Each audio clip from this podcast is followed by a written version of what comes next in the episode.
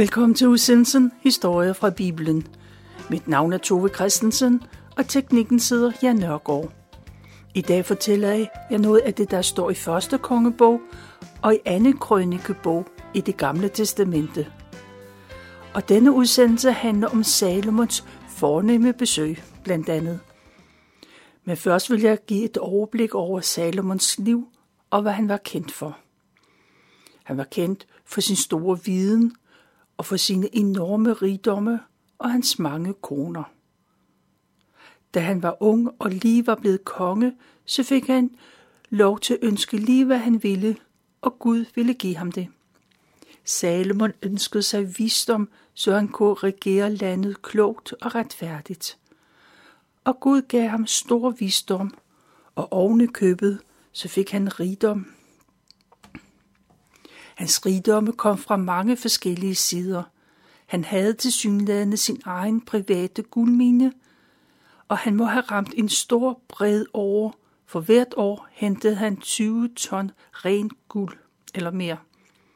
Hans skibe sejlede ud i det store verden, og hver tredje år kom de fuldt lastet tilbage med guld og ædelsten, men også elfenben fra Afrika, aber fra Sudan og påfugle fra Indien.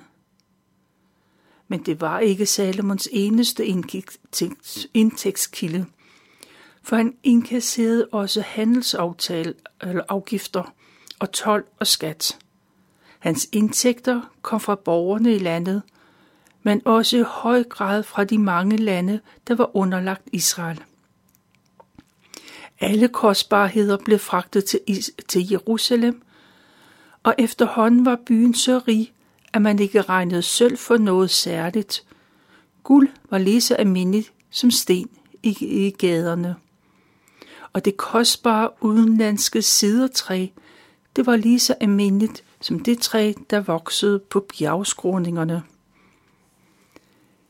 Kong Salomon var ikke kun rig, han var også klog. Store mænd fra alverdens lande kom til Salomon for at få råd om statsanliggender og meget andet.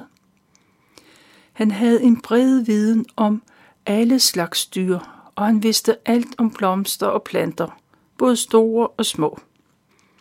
Rygterne om Salomons, han, den gik verden rundt, men der var ingen, der vidste, hvad der var sandt og hvad der var overdrevet.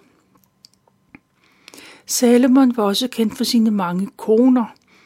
Det endte med, at han havde tusind, og mange af dem fik børn.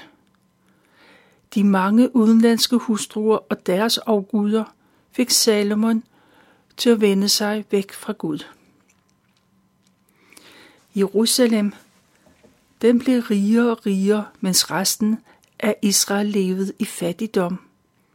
Det var især de nordlige stammer, der led under den ulige fordeling af goderne. Og de blev selvfølgelig mere og mere utilfredse med Salomon, og de havde lyst til at gøre oprør. Men de gjorde det ikke, for Gud tillod det ikke. For Salomons far, kong David, han var en troens mand, og han havde sikkert bedt mange bønner for sin søn, der skulle være konge. Og Gud hørte de bønner, for der kom ikke åben strid i Salomons tid. Han fik lov til at dø i fred. Kong Salomon er et par og tyve år, da han går i gang med to store projekter. Han skal bygge et tempel og et palads, der er i tilknytning til templet. Det første han gør, det er at skrive et brev til kongen i nabolandet Tyrus. Salomon beder sin fars ven om hjælp. Samtidig kommer med han med en slet skjult trussel om, at Tyrus han vil stå helt alene, hvis han siger nej. Og Tyrus kongen han vælger at give Salomon lov til at hente sidertræ i skovene, og han stiller sine dygtige skovarbejdere til rådighed. Og han sender også stenhuggere til de stenbrud, der er i omegnen af Jerusalem. Der bliver fældet mange træer, og mange ton tunge sandsten bliver hugget til. Men kun det bedste er godt nok til templet. Hvis alt ikke er perfekt, så bliver det lagt til side. Templet er forholdsvis et lille byggeri, men det er udsøgt og kostbart. Det tager syv år at bygge, men så er det også overdådigt. Der bliver kun brugt de fineste materialer og masser af guld og ædelsten, og alt at det er smukt og kunstnerisk udformet. Da templet er færdigt, så bygger Salomon et palads til sig selv. Han bruger de materialer, der er lagt til side. Det er alle de sten, der er fået en ridse, eller det træ, der er hugmærker i fra en økse. Men det er stadigvæk det allerbedste materialer, han bruger. Og dygtige kunsthåndværkere, de fuldender rummene. Salomon bygger først nogle repræsentationslokaler. Det er beregnet til at udstille de rigdomme, der er i Jerusalem. Det skal gøre indtryk på de rejsende. Det største rum, det bliver kaldt for Libanons skovhallen. Den er bygget af sidertræ fra Libanon og dekoreret med fem hundrede små og store skjolde, der er lavet af rent guld. Så bygger Salomon en femogtyve meter lang søjlehal, og den er overdækket terrasse. Og han bygger et domhus, der er beklædt med sidertræspaneler. Salomon sætter sig i domhuset og demonstrerer sin magt og rigdom. For domhuset er det sted, hvor Salomon tager imod fornemme udenlandske gæster. Men han tager også imod ganske almindelige israelitter, der kommer med komplicerede retssager. Det er folk, der lever et traditionelt liv. De sidder normalt på gulvet og spiser, og de sover på måtter. De har hverken stole eller borde. Og i domhuset, der står Salomons tronstol. Den er høj ryg og armlæn. Den er lavet af elfenben og beklædt med rent guld. Den står på en forhøjning, og der er seks brede trin, der fører op til tronstolen. I hver ende af trinene står der en guldbelagt løve, så der er tolv løver i alt.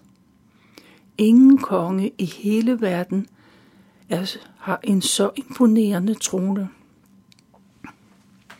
Og hver dag så serverer man udsøgte retter for Salomon. Og han indbyder selvfølgelig de fornemme gæster til at spise med. Men også hans hoffolk sidder ved bordet og får den samme mad, som kongen spiser. Og hans drikkebæger er, er af guld, og hans gæster spiser af guldtallerkener. Det vil være alt for simpelt at bruge sølv, for sølv regner man ikke for noget. Da de officielle lokaler står færdige, så bygger Salomon et særskilt hus til sin egyptiske hustru. Hun er prinsesse, og hendes bolig er lige så stor og overdådig, som hans eget er. Salomon bruger tyve år og meget tid og mange omtanke på de to byggeprojekter. Templet og paladset, der ligger i forbindelse med hinanden, for paladset spiller en vigtig rolle i tempellivet. Da det hele er færdigt, så glæder Salomon sig over det imponerende bygningsværk. Han er især glad for templet, og det er hans bøn, at Gud altid må få lov til at tage sig af israelitterne. Da byggeriet står færdigt, er Salomon midt i fyrrerne, og han har været konge i fireogtyve år. I al den tid har han været fuldt optaget af de to byggerier. Han er midt i fyrrerne og fyldt af energi, og han er ikke klar til at gå på pension. I de tyve år har Salomons tanker drejet sig om byggerier og indretning. Og da nu, det nu er færdigt, så skal han finde nye udfordringer. Og på det skelsættende tidspunkt, så viser Gud sig for ham som i en drøm. Gud er klar over, at Salomon står ved en skillevej. Han må igen vælge, hvilken retning hans liv skal tage. Gud siger direkte, at han skal blive ved med at adlyde Gud, af et ærligt og oprigtigt hjerte, sådan som hans far David gjorde. Hvis Salomon lover, at han vil holde sig til Gud, så vil der i al fremtid være en af hans efterkommere på Israels trone. Hverken han eller hans efterkommere må vende sig væk fra Gud. Hvis de begynder at tilbede fremmede guder, afguder, så vil Gud jage israelitterne ud af landet, og så vil Gud ikke længere være i templet. Hvis det sker, så vil israelitterne blive hånet og latterliggjort af alle andre folkeslag. Og templet vil ligge i ruiner, og man vil spørge, hvorfor gik det dog så galt? Det eneste, man så kan svare, det er, at de har svigtet Gud, og Gud har vendt, og de har vendt sig til andre guder. Gud advarer både Salomon, og han advarer alle dem, der kommer efter ham. Hvis templet blev ødelagt, så er det israelitternes egen skyld. I de tyve år, Salomon har haft, øh, så har han fået meget hjælp og støtte til sine byggerier. Især kongen i Tyrus har været gavmild. Han har fået alt det sidertræ og alle de cypresser, han har haft brug for. Tyruskongen har stillet træ og mandskab til rådighed. Salomon har levet. Han har leveret mad til skovarbejderne. Det har sådan set været den eneste, øh, at Salomon har betalt. Derudover har kongen i Tyrus foræret Salomon fire ton guld og stillet kunsthåndværkere til rådighed. Og Salomon må erkende, at uden hans hjælp ville byggeriet aldrig blive til noget. I hvert fald ikke så nemt og hurtigt og fuldendt. Salomon påskynder indsatsen, og derfor forærer han tyve af Israels byer til Tyrus kongen. Byerne ligger i Galileaområdet ved Genesaretsøen. Kongen tager imod gaven, og så kører han til Galilea for at se, hvad det er, han har fået. Han kører rundt i området og ser den ene fattige og ødelagte by efter den anden. I området bor der kun få israelitter, for de fleste indbyggere de kommer fra andre folkeslag. Tyrus kongen, han føler sig mere og mere snydt, jo mere han ser. Han tænker på alt det, han har givet Salomon, og det eneste, han har fået til gengæld, det er tyve usle byer. Kongen af Tyrus er klar over, at de byer aldrig har givet Salomon nogle større indtægter, og de vil heller aldrig bidrage til hans egen formue. Han kalder for stedet for Kabul, det rene ingenting. Senere giver han Salomon byerne tilbage. Salomon har haft stor glæde af at bygge. Derfor fortsætter han. Han bygger en ny by- bymur, så det nybyggede Jerusalem kommer inden for bymurene. Og Salomon bygger byens fæstning. Så går han i gang med at genopbygge flere andre byer, der gennem tiden er blevet ødelagt, både af krige og røverbander. En af de byer er Giza. Historien af den engang kom egypterne og erobrede byen. De brændte den ned til grunden og dræbte alle indbyggerne. Da Salomon blev konge i Israel, så giftede han sig med en egyptisk prinsesse. Hun fik den by i bryllupsgave af sin far. Derfor er byen igen israelsk. Salomon renoverer husene og bygger en bymur.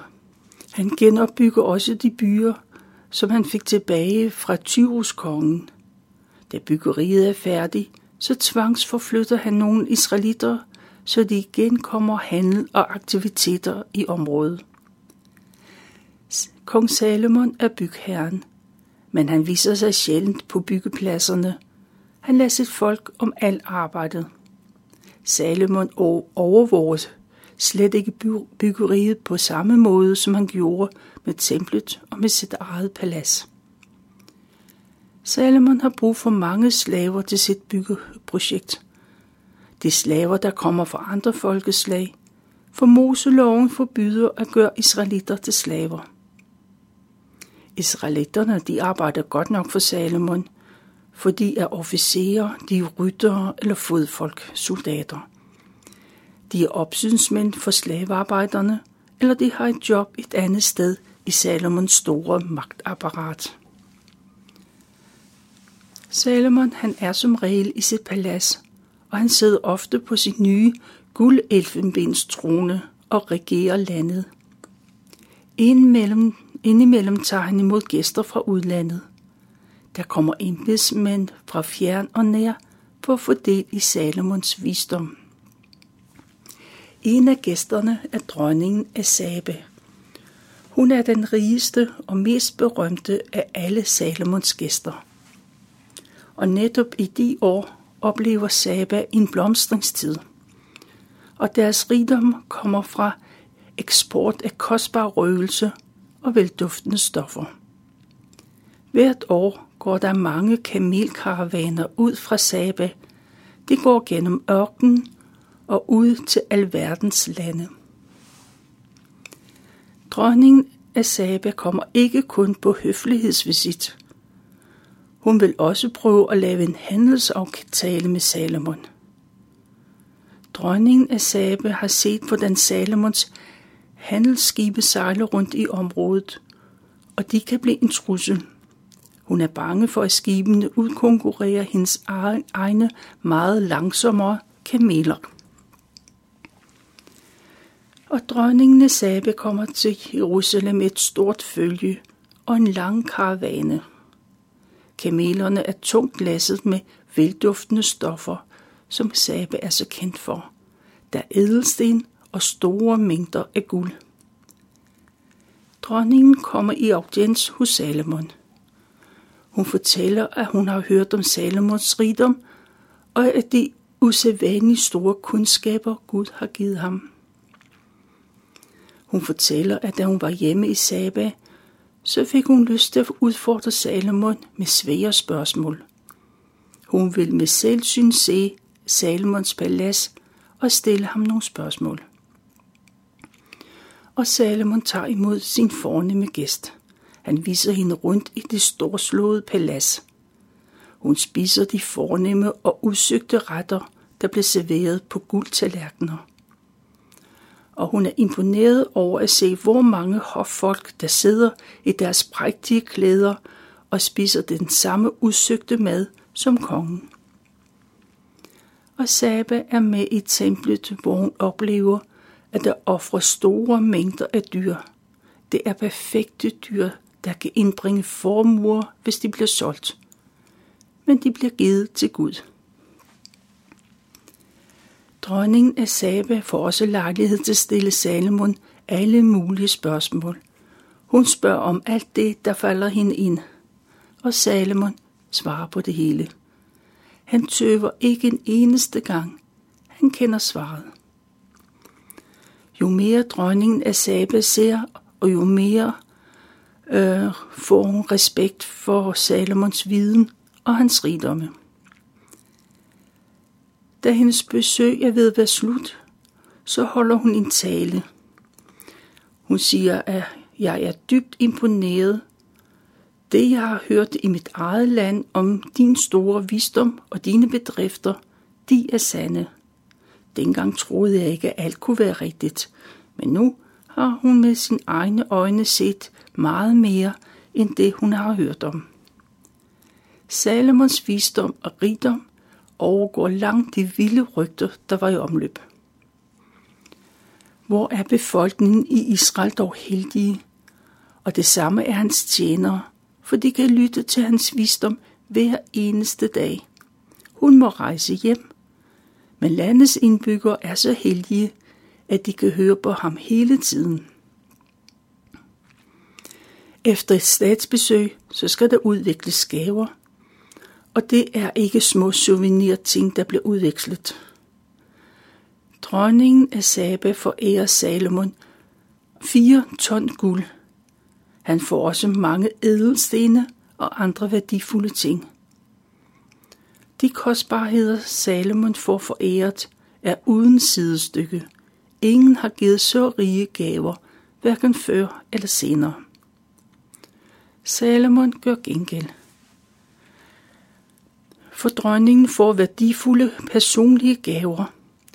Derudover kan hun få alt, hvad hun vil bede om. Måske beder hun om at få eneretten til blandt andet at handle med røgelse og Sabas værdifulde salver. Og nu er besøget forbi, og dronningen tager tilbage til sit eget land. Salomon vinker, da hun rider med på sin kamel midt i den lange karavane. Og netop som hun er taget afsted, så får Salomon underretning om, at et af hans skibe er ankommet til havnebyen Elat i det Røde Hav. Skibet er lastet med guld fra Ophir og med store mængder af kostbart træ og ædelstene. Guldet og ædelstenene, det kommer hen i bunken til alt det andet. Men træet er noget særligt. Det skal bruges med omtanke. Salomon vælger at bruge træet til at lave musikinstrumenter af. Og så får han lavet et rækværk til sit palads. Aldrig har man set mage til. De kostbarheder, der for nogle få år siden var i både Egypten og i Babylon, det har skiftet hænder. Nu har kostbarhederne fundet vej til Jerusalem. Salomon er rig og berømt og har i mange år været gift med en egyptisk prinsesse. Men hun er ikke hans eneste hustru, langt fra. Men hun er den fornemste. Som årene går, så føler Salomon sig tiltrukket af smukke unge kvinder, der kommer fra fremmede lande. Og han gifter sig med dem alle, i hvert fald mange af dem. Han gifter sig med moabitiske, ammonitiske, edonitiske, sidonitiske og hittitiske kvinder. Til sidst har Salomon syv hundrede hustruer, der har fyrstelig rang, og han har tre hundrede medhustruer. I alt er der tusind. Han gifter sig med dem, selvom Gud udtrykkeligt har advaret ham imod blandede ægteskaber. Salomon, han ved, det er forkert, men han gør det alligevel. De er så tiltrækkende, han kan ikke levere. Og de udenlandske kvinder og deres afguder, de fanger Salomons interesser. De stjæler i den grad Salomons hjerte, at han glemmer Guds advarsler. Han følger ikke længere Gud af hele sit hjerte. På sine gamle dage begynder Salomon at tilbyde øh, gudinden Astarte og gudene Milkon. Fordi Salomon tilbyder afguder, så er hans storhed, storhedstid forbi. Gud tillader, at Salomons modstandere siger deres mening højt. For første gang i sin regeringstid får Salomon fjender i egne rækker. Flere og flere begynder at lufte deres utilfredshed omkring landets politik og med Jerusalems overforbrug. De lever over evne eller rigt, men, øh, mens mange andre de lever i fattigdom. Det er, hvad jeg har valgt at fortælle fra første kongebog, kapitel ni, ti og elleve, og fra anden krønikebog, kapitel syv, otte og ni.